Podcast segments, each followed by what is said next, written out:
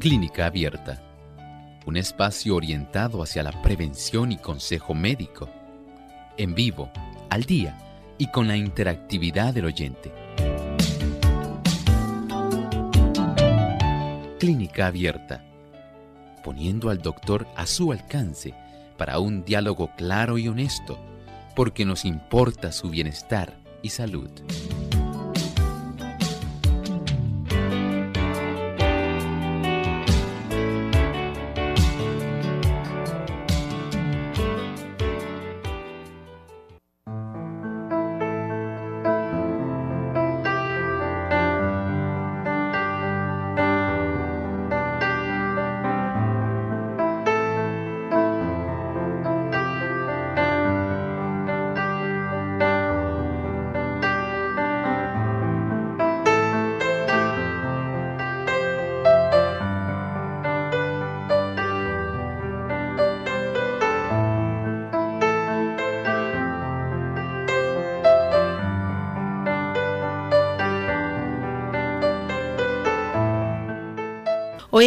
Abierta vamos a estar hablando acerca del cultivo de sangre.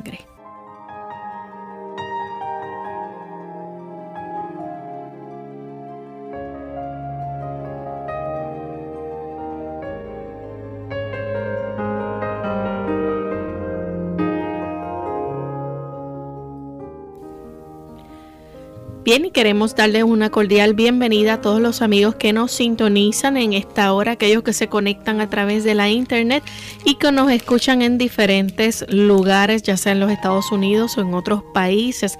Nos sentimos muy contentos de poder compartir durante esta hora con cada uno de ustedes, en especial aquellos que nos escuchan en Nicaragua a través de Advensterio, Radio Nuevo Tiempo 98.9 FM en Carazo, Radio Nuevo Tiempo 103.3 FM en Matagalpa, Amiga Estéreo 98.5 FM, también Radio Impacto de Dios en Puerto Cabezas Estéreo Redención 98.5 al norte de Nicaragua. Así que un saludo para todos nuestros amigos nicaragüenses en el día de hoy. Vamos a escuchar el pensamiento saludable del día.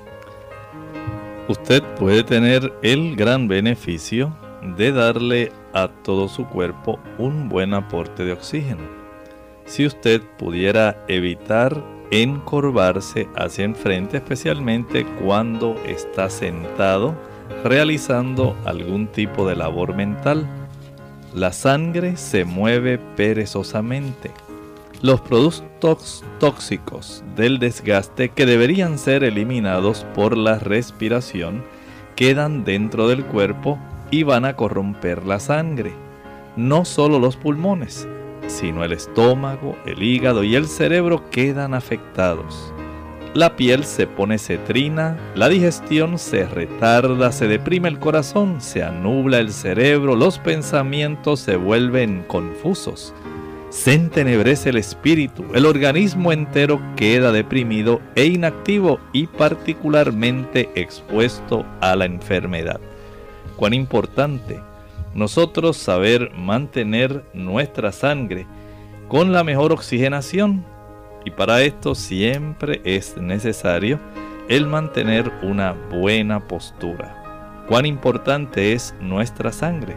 Comprendamos la importancia de este líquido tan vital, tan importante para todo nuestro organismo y conservémoslos en la mejor condición de salud posible. Bien, vamos a comenzar entonces con nuestro tema en el día de hoy. Cultivo de sangre y también se le conoce como hemocultivo. Doctor, ¿de qué se trata esto?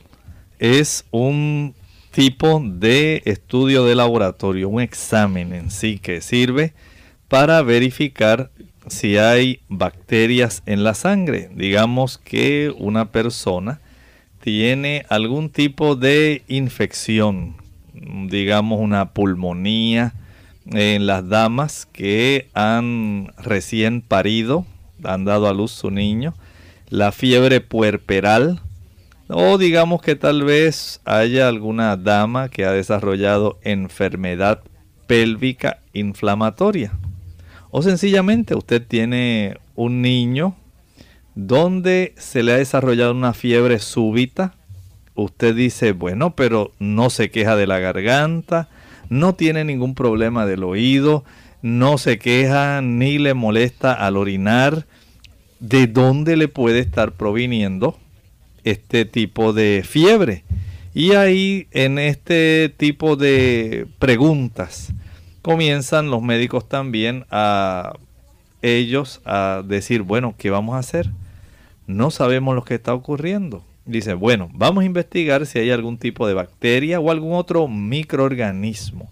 Y esto sencillamente vamos a ordenar hacer una muestra de sangre y eventualmente vamos a cultivarla para saber si hay definitivamente bacterias. Doctor, ¿cómo se lleva a cabo entonces un cultivo de sangre? Miren, es un tipo de prueba muy sencillo.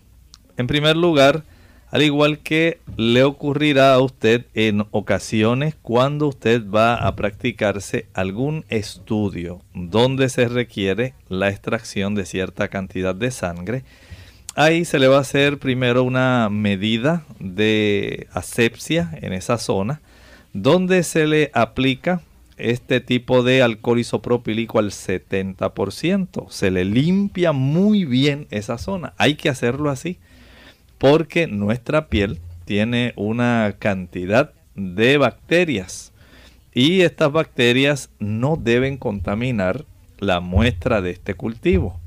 Una vez ya usted se han hecho estas medidas de antisepsia para poder mantener y obtener una cantidad de sangre que es muy pequeña, 10 mililitros. Estamos hablando, Lorraine, si lo fuéramos a medir por cucharaditas dos cucharaditas. Nada más de sangre se van a obtener. Y esas dos cucharaditas, el tipo de frasco o envase en el cual se van a incluir, hay uno que es para bacterias aerobias, bacterias que viven en presencia de oxígeno. Y hay otro tipo de tubito o envase donde se utiliza para bacterias anaerobias. Así que estos 10 mililitros de sangre van entonces a utilizarse mezclados con cierto líquido que hay dentro de cada tubito. Esto es bien interesante, es muy importante, de tal manera que así se pueda tener una idea, por ejemplo, digamos si es en el frasco o en el tubito de los cultivos para anaerobios, eso tiene un medio que se llama caldo de tioglucolato. Y esto es lo que va a dar lugar a que eso se pueda nutrir, si hay bacterias ahí, para poder entonces identificarlas. No en todas las personas se obtiene la misma cantidad de sangre. Por ejemplo, a veces le sacan a uno hasta cinco tubitos. Le sacan bastante, ¿verdad? Dependiendo de las pruebas de laboratorio que se deseen. Pero estamos pensando nada más en esta. Recuerden que estamos hablando del hemocultivo, cultivo de sangre. Y en los adolescentes... ¿Ese es un CBC, lo que le llaman un CBC sencillo? No, no, ese es otro tipo, ese es un contaje de células sanguíneas. En este caso nosotros queremos cultivar la sangre, usamos ese término no porque nosotros eh, a, las, vamos a decir, semejanza del término que se utiliza para cultivar un terreno. Aquí lo que deseamos es que proliferen las bacterias que pudieran encontrarse en la sangre para saber cuál específicamente es la que pudiera estar, digamos, permitiendo que se haya desarrollado la pulmonía o que esta dama haya desarrollado esa fiebre puerperal en los días inmediatos al alumbramiento. O, digamos, un adulto que el médico le ha diagnosticado fiebre de origen desconocido.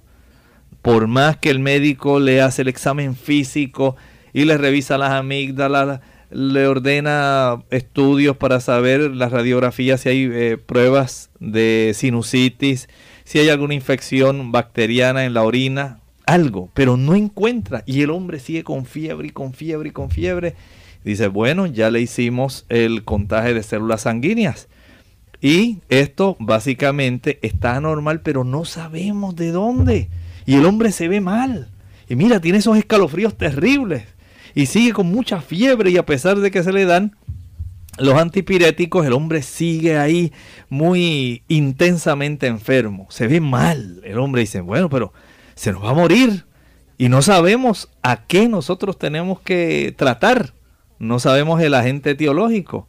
Vamos a ordenarle este hemocultivo, un cultivo de sangre. Y haciendo este tipo de procedimiento, donde se obtiene en la mayor parte de las personas, Lorraine, se hace algo muy especial. Digamos que se le obtiene ahora la muestra del brazo izquierdo. Ahí se sacan 10 mililitros para el cultivo de aerobios y 10 mililitros para el cultivo de anaerobios. A la media hora se obtiene del brazo derecho la misma cantidad, 10 mililitros para el cultivo de aerobios y 10 más para el de anaerobios. Y a los 90 minutos, a la hora y media, vuelve a practicarse.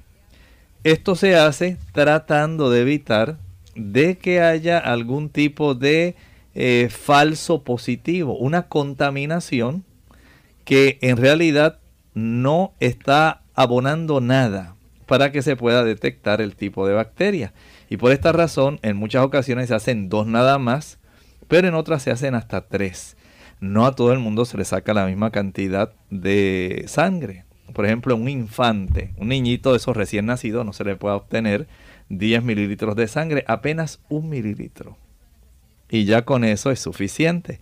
En los preadolescentes más o menos se pueden obtener 5 mililitros en lugar de 10 y ya en el adulto se obtienen esos 10 mililitros, dos cucharaditas podemos decir así, en cada uno de estos frasquitos que eventualmente entonces se ponen durante 5 días en un lugar especial que hay para que se pueda dar este tipo de ambiente. propicio y al cabo de cinco días, mediante un método que hay de luz, se puede saber si hay bacterias en esa sangre para proceder con la segunda parte necesaria para que este hemocultivo pueda arrojar luz sobre las bacterias que hay o no en él.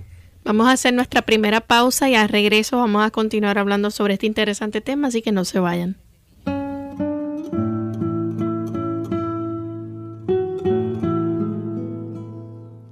La clave de todo es la paciencia. Un pollo se obtiene empollando el huevo, no rompiéndolo.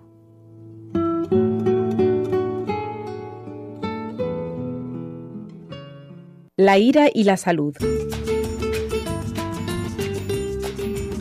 Hola, les habla Gaby Zabalúa Godard con la edición de hoy de Segunda Juventud en la Radio, auspiciada por AARP. El que vence su ira ha derrotado a un enemigo, dice un refrán muy sabio. Los investigadores lo han comprobado. Ciertos estudios médicos indican que, junto con la obesidad, el fumar, el colesterol alto y la presión elevada, enfurecerse contribuye a sufrir ataques cerebrales. En un estudio citado en una publicación de la Universidad de California en Berkeley, cuatro de cada diez personas que habían sufrido ataques isquémicos, que son los ataques más comunes, habían sentido ira dentro de las dos horas previas al ataque.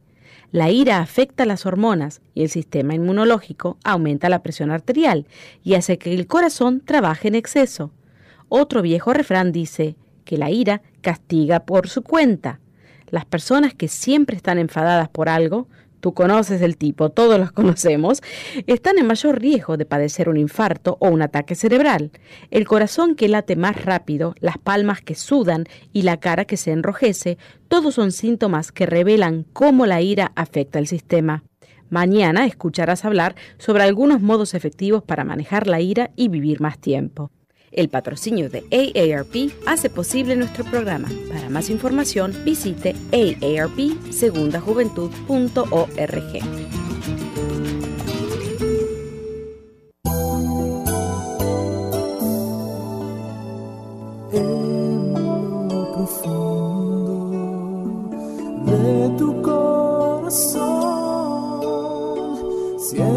que la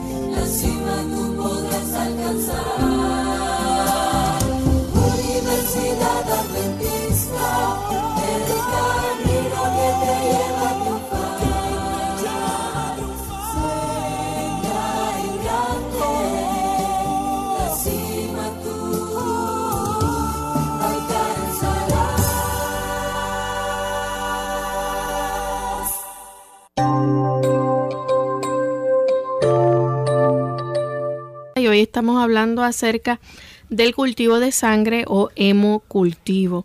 Doctor, ¿cuál es el segundo o la segunda parte del proceso que nos estaba explicando antes de la pausa? Entonces, una vez se espera por esos cinco días a que proliferen esas bacterias Bien, en observación. exactamente.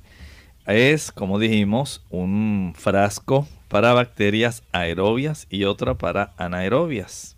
Y cada uno tiene su tipo de caldo de cultivo. Si sale positivo después de esos cinco días, entonces el laboratorista le obtendrá una fracción de ese tipo de cultivo en sí, vamos a decir del análisis que se hizo, que se da positivo de que hay algún tipo de bacteria, no se sabe todavía cuál.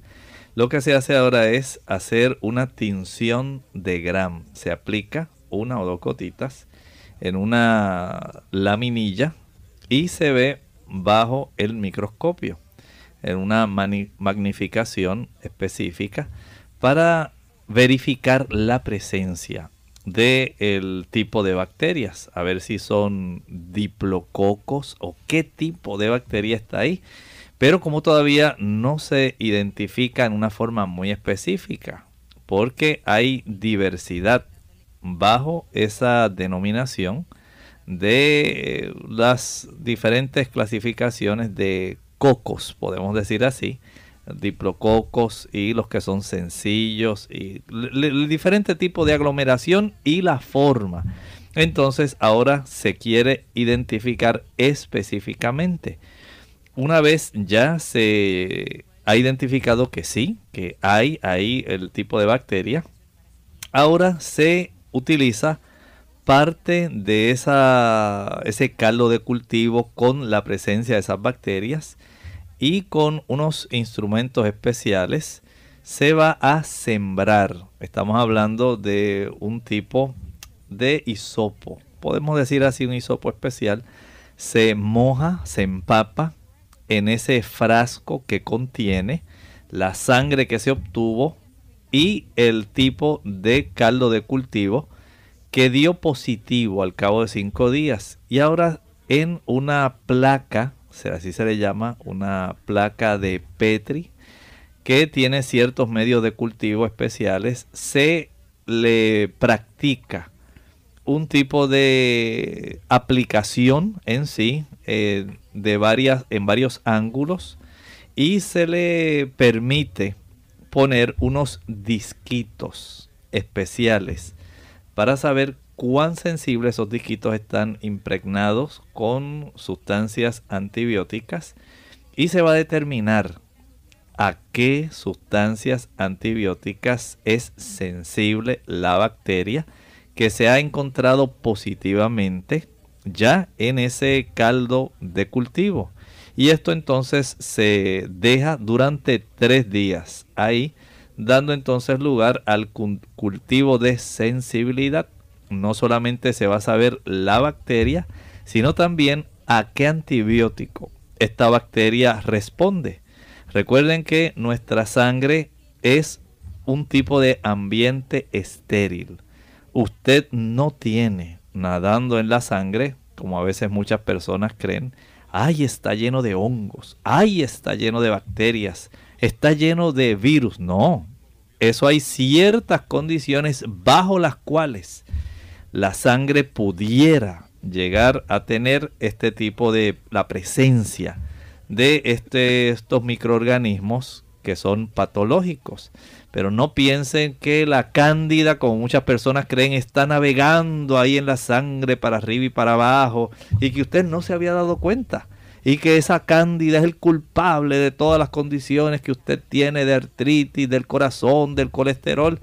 Eso no es cierto. La sangre en sí es un tipo de líquido, podemos decir así, más bien se puede clasificar como un tejido estéril en sí y usted mediante la garantía que Dios ha puesto de la presencia de células y de globulinas específicas y de otras proteínas que son eh, tales como el interferón muy esenciales para combatir, se garantiza, imagine si usted tuviera, como muchas personas piensan, ah, es que estás infectado por cándida, por eso es que tú tienes la diabetes. No, si esto ocurriera, usted se imagina la cantidad de personas con fiebre que estarían a nuestro alrededor continuamente. Personas que lucirían terriblemente enfermos, porque el cuerpo no tolera la presencia de bacterias o virus. ¿Por qué usted cree que un niño, digamos, Lorraine, Lorraine que tiene su niña, cuando se enferma, ella sabe que las cosas andan mal porque afortunadamente una de las primeras señales que el niño da o muestra o un adulto cuando hay una infección que el cuerpo no ha podido combatir es precisamente la fiebre. Ahora usted imagine, como muchas personas creen, no, es que a mí me miraron la sangre y en la sangre salí que yo tenía cándida y en la sangre salió que yo tenía tales bacterias y la persona está muy tranquila, no ha tenido nada de fiebre y la persona le dice, ah, por esa razón, fíjate, tu alta presión es que tú no lo sabes, pero es que tú estás lleno de cándida. Y en la sangre ya yo te he visto que tú tienes cándida. Y estas cosas ocurren, pero las personas a veces desconocen este tipo de situación. Son situaciones que ocurren muy frecuentemente donde algunas personas eh, hacen este tipo de manifestación porque tienen tal o cual tipo de eh, equipo y le dan a entender a las personas que por esa razón es que usted tiene todas las condiciones, desde la osteoartritis, por eso tiene elevado el colesterol, por eso mismo es que usted ha desarrollado esta otra condición y todo eso sencillamente va ocupando la mente de las personas.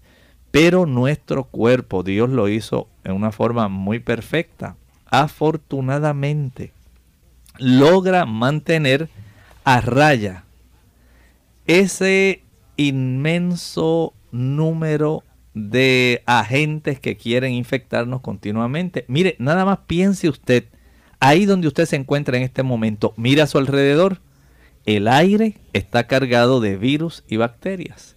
Las superficies que usted toca están llenas de virus y bacterias. Las manos que usted recibe de saludo, cuando usted saluda a una persona llena de virus y bacterias, cuando usted le dan un beso, usted también se carga de virus y bacterias. Cuando usted agarra la manija de cualquier puerta, usted está adquiriendo un montón de virus y bacterias. Y lo mismo ocurre cuando usted empuja el carrito del supermercado. También está lleno de virus y bacterias. Y usted se sorprende y dice, bueno, pero es que vivimos en un ambiente tan contaminado. Es cierto, es cierto. Por eso el Señor tuvo que hacer para el hombre cosas especiales y nos dio ese sistema inmunológico especialmente diseñado para proteger todas las vías de entrada. Por un lado, la mucosa respiratoria, la mucosa eh, digestiva y la mucosa urinaria, además de la superficie de nuestra piel. Por lo tanto, no permita que usted le engañen diciendo que usted está infectado y que por eso usted tiene tanta cantidad porque a usted le han visto en la sangre que usted tiene cándida y que tiene tal bacteria y que tiene tanta... No es cierto. Dios cumple su tipo de función por el cual hizo los diferentes mecanismos para la protección del ser humano. Ahora, lamentablemente, surgen condiciones donde el ser humano entonces es vencido directamente por el tipo de bacteria, de hongos, y ya el asunto entonces cambia dentro de nuestra sangre.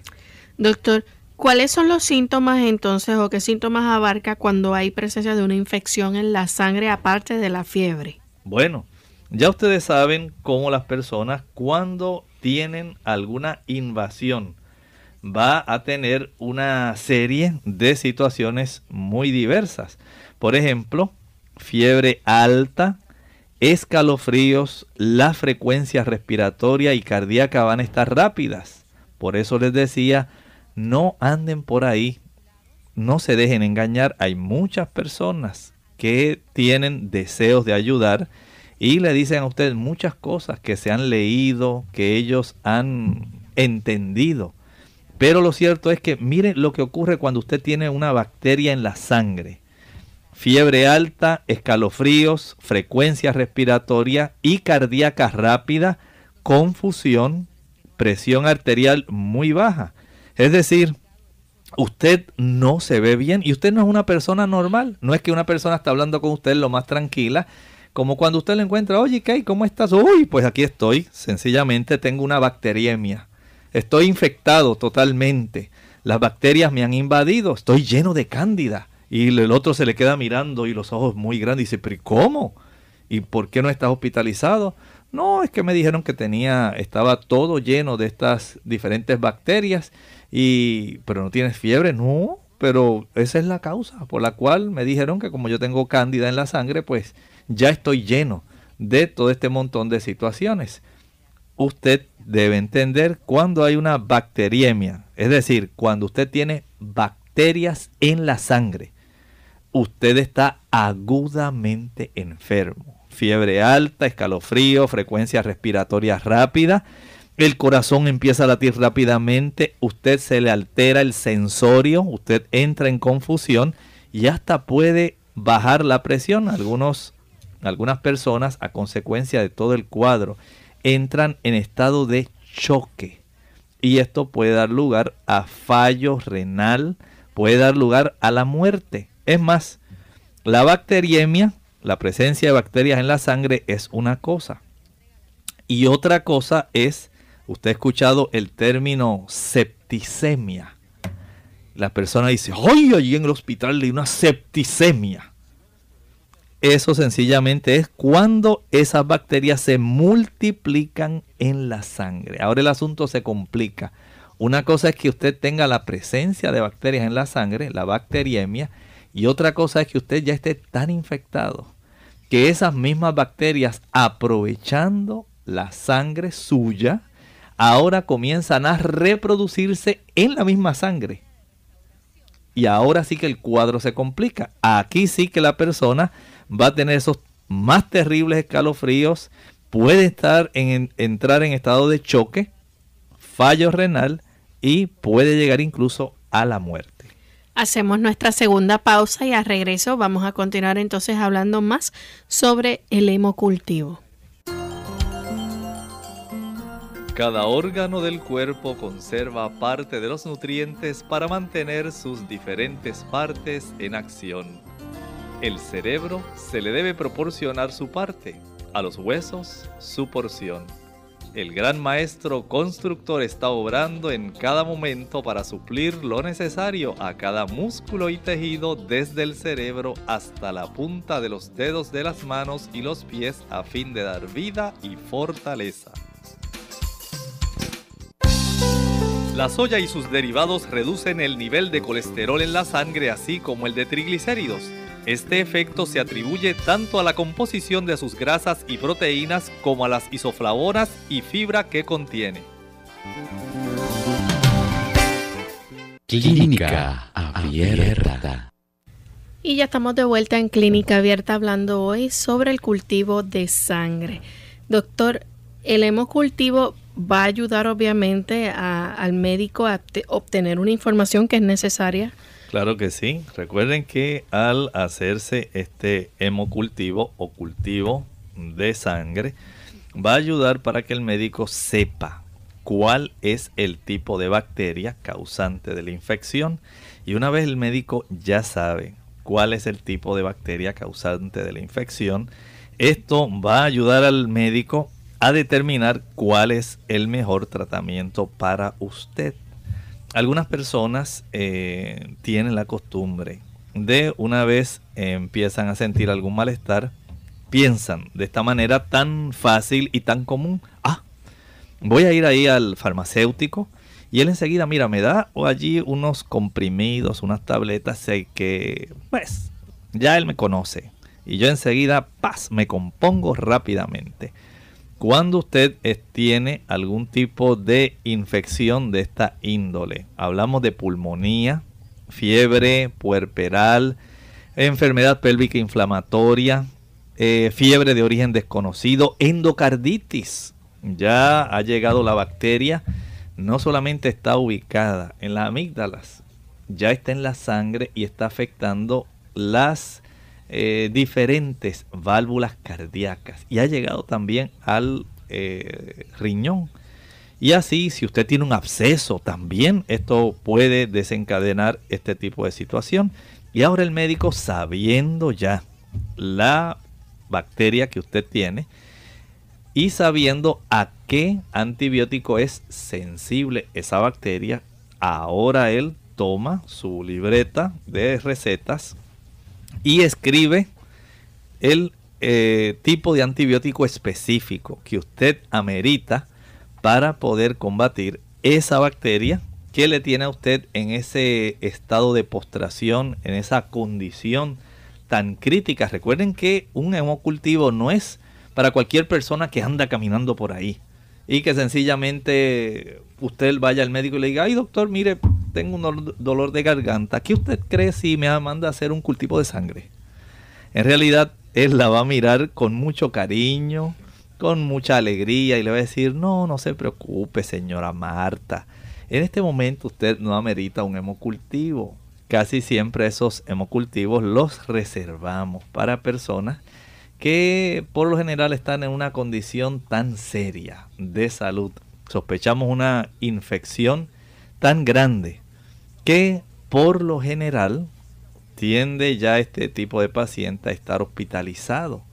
Y a él es que se le da ese beneficio porque ya el cuerpo, las barreras naturales de la piel, las mucosas no han sido suficientes para detener una infección.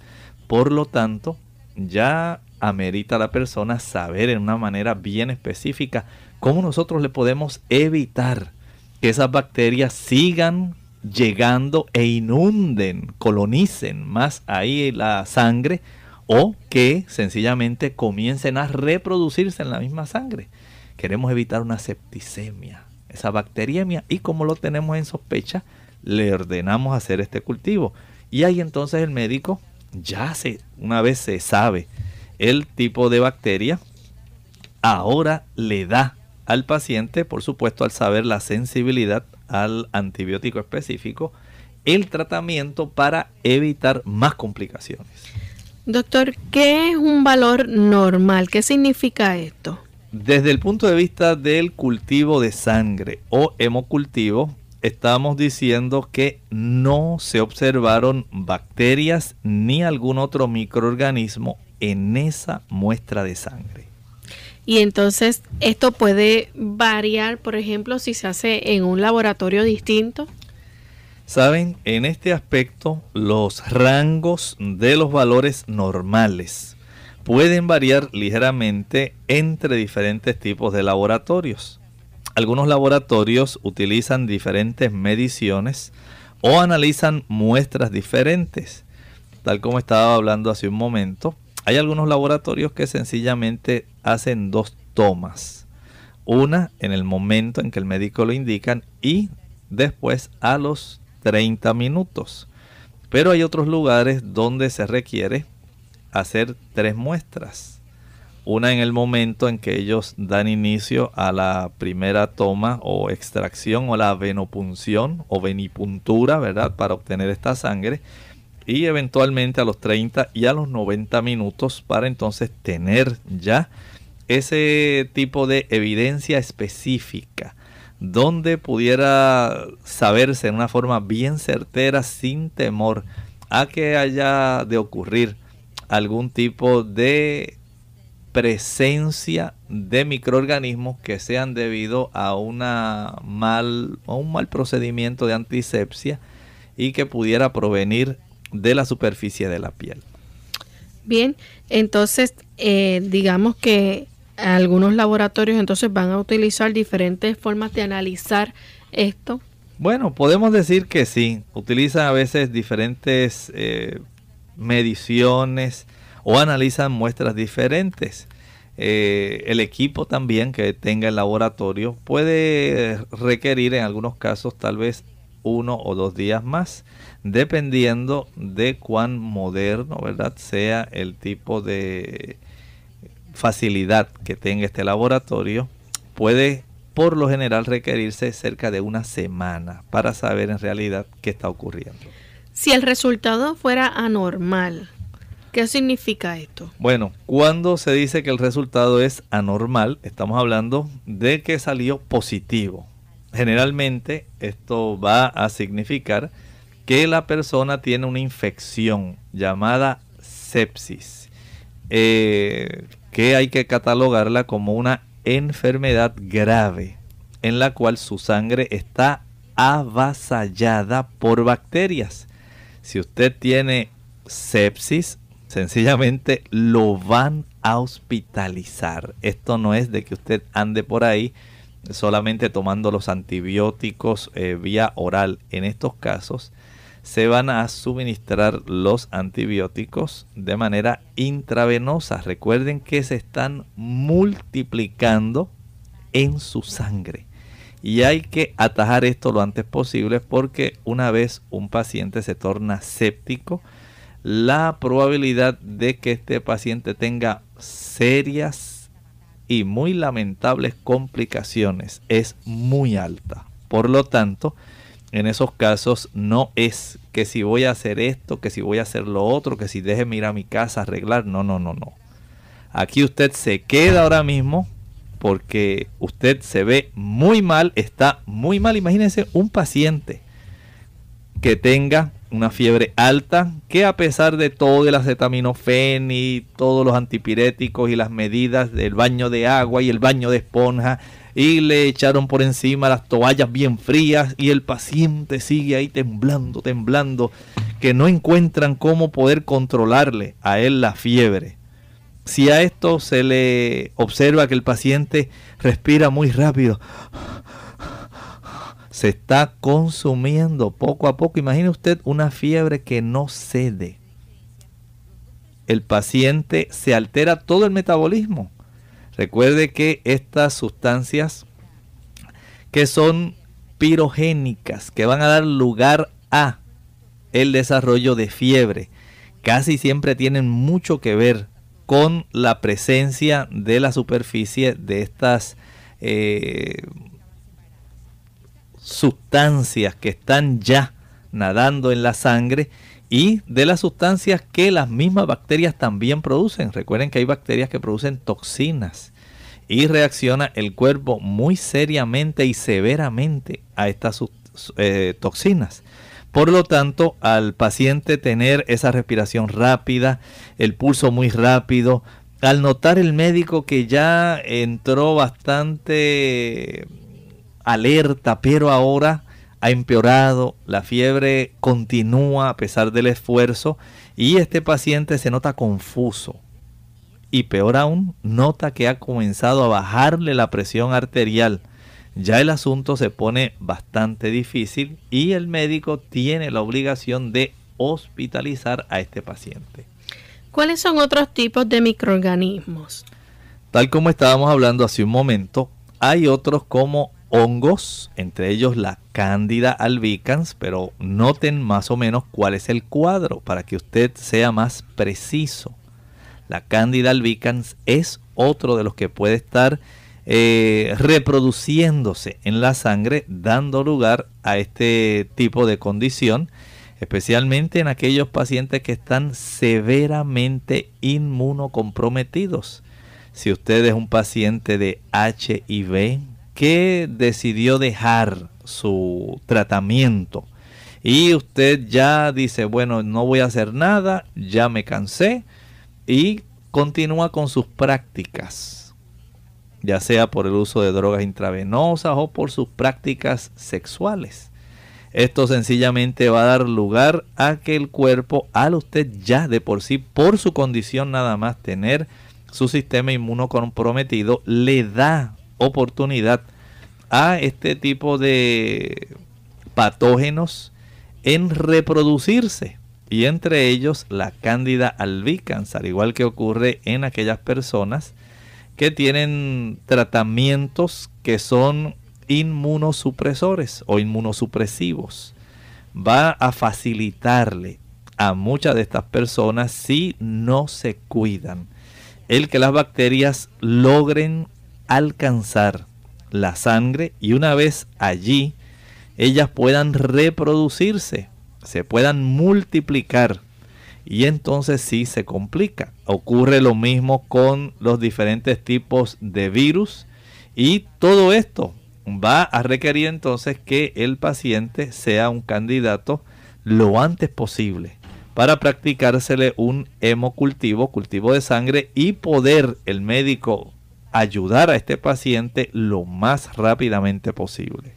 Ya usted nos explicó, doctor, cómo un resultado anormal también puede deberse a la contaminación. Sí, es cierto. Eh, se han hecho estadísticas y se ha encontrado que apenas, afortunadamente, solamente un 3% de esos casos que pudieran salir positivos se deben, por ejemplo, a la presencia de una bacteria que se llama Staphylococcus epidermidis esa bacteria nosotros todos la tenemos en la superficie de la piel. Tenemos muchas otras, pero esta es una de las que más logra dar este tipo de cambio positivo como si el paciente estuviera severamente infectado. Y por eso decíamos que en ocasiones el obtener dos o tres muestras de sangre se constituye básicamente en una regla en la mayor parte de los hospitales para poder descartar si acaso hubiera algún tipo de contaminación que no es de la bacteria que el médico está sospechando. Entonces, esto puede ser de mucha ayuda. Esto significa que se pueden encontrar bacterias, pero estas provienen de la piel o también puede ocurrir puedan provenir de los equipos de laboratorio en vez de la sangre. Así que sale positivo, pero no es porque el paciente tenga de por sí la bacteria, sino que fue algún tipo de contaminación, ya sea de la piel o del equipo del laboratorio, en vez de que sea de la sangre. Y este tipo de situación se le llama un resultado positivo falso y significa que usted no tiene una infección real. Y esto, como estábamos hablando, apenas puede llegar a ocurrir en el 3% de los casos. Quiere decir que en el 97% de los casos va eh, este tipo de método, este procedimiento va a ser bastante efectivo para poder identificar aquellas bacterias o microorganismos en una muestra de sangre. No existe ningún tipo de riesgo para el paciente cuando se realiza un hemocultivo, ¿verdad? Bueno, el hemocultivo se lleva a cabo en el, en el laboratorio y no existen riesgos para el paciente. Recuerden que esencialmente eh, se obtiene nada más la muestra de sangre requerida si eh, se hace de dos o de tres tomas. En realidad para el paciente, eh, fuera de esta poquita cantidad de sangre, dijimos cada tubito apenas dos cucharaditas, si es un adulto. Si usted tiene algún tipo de dudas respecto a esto, en el momento en que el eh, médico o el laboratorista están con usted, ahí usted puede quedar satisfecho preguntándole, doctor, este, ¿habrá algún problema al yo practicarme esto? Generalmente el paciente, Lorraine, está tan mal, tan enfermo, que el paciente lo que desea es, miren, por favor, hagan lo que sea, pero averigüen qué es lo que tengo, de tal manera que me traten, sáquenme sangre. Y esto, por supuesto, como dijimos, recuerden que el paciente está muy mal, está severamente enfermo, está muy agudamente enfermo él lo que quiere es que se sepa qué van a hacer para poder ayudarlo, porque él es el que está sufriendo la condición. De hecho, doctor, otra cosa que hay que tener en cuenta es que muchas veces no ocurre siempre, ¿verdad? Pero hay momentos en que el enfermero o la enfermera va a tomar la muestra y se le eh, puede contaminar el, los utensilios porque se han caído. Ah, son cosas que pueden ocurrir. Pero afortunadamente, si usted nota bien, la mayor parte del personal de enfermería lleva a manera como de una bandejita y llevan varios diferentes tipos de agujas, eh, llevan varios tubitos por si acaso, eh, llevan varias eh, sustancias para ayudar especialmente como dijimos el alcohol isopropílico al 70% va a ser de mucha ayuda y ellos siempre tienen este tipo de instrumentos listos. De tal manera que si algo ocurre, algún tipo de evento así, ellos saben que esto puede ser contraproducente para el paciente y tratan de darle todo el beneficio obteniendo esta muestra estéril. Así es como se requiere, de tal manera que se le pueda dar a este paciente un tratamiento que sea certero. Doctor, cuando una infección aparece y desaparece. ¿Qué pasa aquí?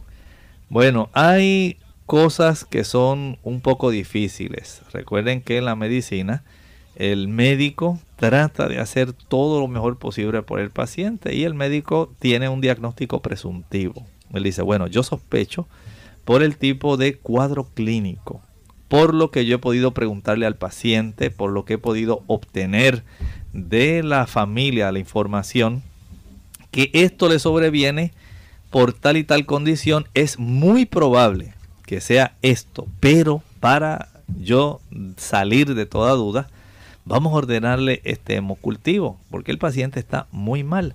Y aquí entonces, si el médico no está muy seguro eh, y comienza el paciente de momento a mejorar y dice, ah, pues ya se está recuperando, pero ya en la noche vuelve otra vez y empieza con la fiebre, empieza con los escalofríos, empieza a agitarse mucho y se ve que se está desgastando este paciente. El médico dice, no, aquí hay que hacer algo más. En muchas ocasiones hay que realizar una serie de los tres hemocultivos para poder confirmar los resultados. Y esto es algo que es muy necesario. Estos pacientes cuando no ceden sencillamente al tipo de tratamiento que se le instala eh, inicialmente, porque este paciente no se va a esperar una semana para saber qué tipo de condición eh, o bacteria es la que le está causando todo el problema. Por eso dije que es muy importante que el médico no solamente pueda acopiar bastante información, obtener un buen historial en sí del paciente, de la familia más cercana que ha estado siempre junto a él, sino también de hacer un buen eh, tipo de eh, examen físico del paciente juntar toda esta evidencia, se ordenan otros estudios, como Lorraine preguntaba hace un rato, en relación a un contaje eh, sanguíneo completo ¿verdad? de células, algunas químicas y algunas otras cosas que se le ordenan al paciente, alguna radiografía de pecho, si es que el paciente inició a toser súbitamente y él estaba de lo más bien, pero de momento empezó con estos escalofríos y el médico dice, bueno, yo sospecho que está desarrollando una pulmonía que es tan frecuente en las personas mayores, ancianas, eh, por cambios bruscos de temperatura. Ella no estaba así, pero se instaló y tiene este tipo de pulmonía que se desarrolla muy rápidamente. Y aquí el paciente, eh, al lucir ya peor, al ver que se está agravando la condición, el médico dice, no, esto no está muy bien. Hay que hacer algo. Vamos a realizar algunos estudios adicionales, entre ellos un hemocultivo, porque esta señora no va a estar desarrollando escalofríos súbitamente así porque sí. No se va a deteriorar tanto. Mira cómo está esa presión, cómo le ha ido bajando cómo ahora tiene la respiración, el pulso, mira la palidez que ha desarrollado y se ve críticamente enferma, no quiere comer, la señora se ve confundida, está mal. Así que se le ordena hacer este tipo de estudio de tal manera que el beneficio de poder ser bien certero pueda ser una realidad para el beneficio de este paciente. Y el obtener toda esta información va a ser lo mejor para poder darle al paciente en realidad el tratamiento intrahospitalario que él amerita. Y una vez la persona esté hospitalizada, se va a seguir repitiendo entonces ese laboratorio hasta que obtengan los valores normales. Bueno, sabe que afortunadamente si el médico ya se obtiene, digamos, la tercera muestra de sangre y el médico ya al saber desde la segunda, más o menos, eh, qué tipo de agente etiológico es el que está infectando o que se encuentra su presencia en la sangre y el tipo de sensibilidad a los antibióticos se le empieza eh, o se le puede añadir. Algunos de ellos se requiere, de acuerdo a la complejidad del cuadro, se puede requerir dos y hasta tres antibióticos porque a veces pudieran desencadenarse por el mismo cuadro de deterioro que tiene el paciente, una situación donde otras bacterias u otros tipos de agentes patógenos como los hongos, la cándida, se aprovechan de la debilidad del paciente y además de la infección inicial, ahora ellos dicen, bueno, aquí hay un terreno propicio. Si fulano de tal, si tal bacteria está ahí, ¿por qué yo no? Y ellos también, al tener este paciente sumamente debilitado, sus barreras naturales de defensa, tanto celulares como eh, del aspecto de las inmunoglobulinas humorales. Entonces se le va a brindar a este paciente un tratamiento más complejo. Dos, tres antibióticos de acuerdo a la condición y por supuesto, estos pacientes no piensen que esto se resuelve de un día para otro. Una condición que amerita que el paciente sea tratado con múltiples tipos de antibióticos.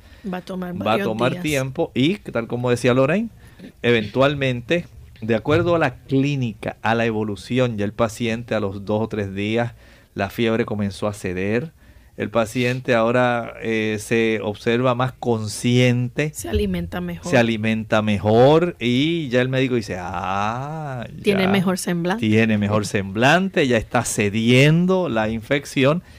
Eh, verdaderamente, este era el tipo de combinación de antibioterapia y de tratamiento que usted ameritaba.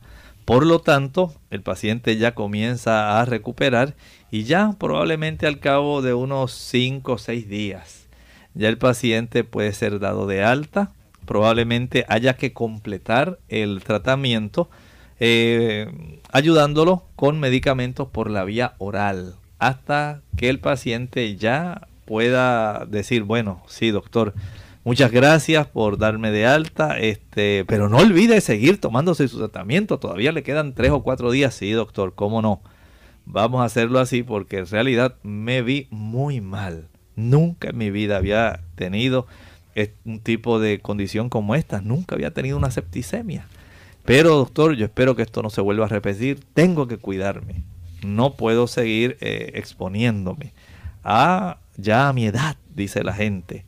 Tengo que ser más cuidadoso, eh, no estar en lugares donde fácilmente las multitudes puedan transmitirme algún tipo de bacteria, me voy a cuidar un poco más, voy a hacer un poco de ejercicio, de tal manera que mi sistema inmunológico aumente, voy a aprender a respirar profundamente para que mi sangre se nutra bien de estas sustancias tan vivificantes, que dicho sea de paso, el oxígeno, cuando usted tiene una buena eh, ingesta de oxígeno, una buena inhalación, porque usted se acostumbra a respirar hondo, tiene capacidades para matar una buena cantidad de bacterias.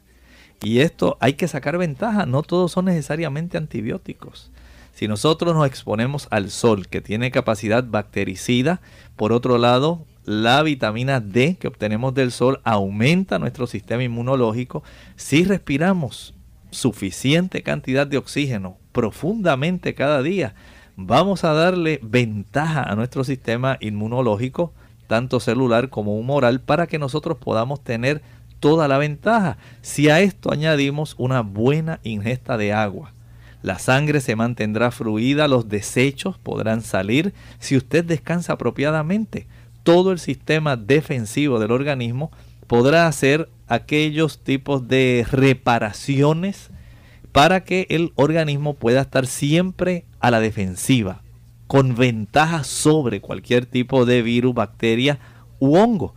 Y esto nos pone a nosotros siempre en aquel tipo de situación que vamos siempre a la vanguardia. Si nos alimentamos bien y descartamos especialmente el uso de azúcar, vamos a darle toda la ventaja posible a nuestro sistema inmunológico. Bien, ya hemos llegado al final de nuestro programa. Agradecemos a todos que nos hayan acompañado durante esta hora. Mañana nuevamente tienen una cita con nosotros a la misma hora. Estaremos llevándoles a ustedes nuestra edición donde usted puede hacer su consulta, así que les invitamos a que participen mañana nuevamente de nuestro programa. De esta manera nosotros nos despedimos, no sin antes dejar la siguiente reflexión para meditar. En la Sagrada Escritura, en el libro de Hechos, el capítulo 2 y el versículo 1, nos relata allí Lucas, el médico amado, lo que ocurrió con los discípulos después de la resurrección de Cristo. Cuando llegó el día de Pentecostés, estaban todos unánimes juntos. La bendición, querido amigo, para la iglesia llega cuando la iglesia es unánime, cuando tienen un mismo sentir, cuando respiran la misma atmósfera de perdón, de amor, de consideración, de bondad, de empatía.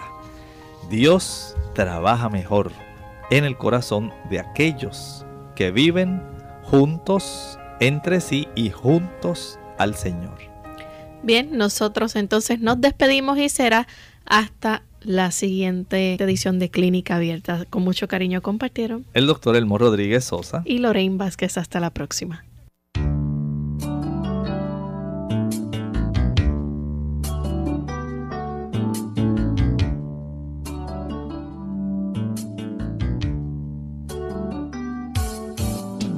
Clínica Abierta.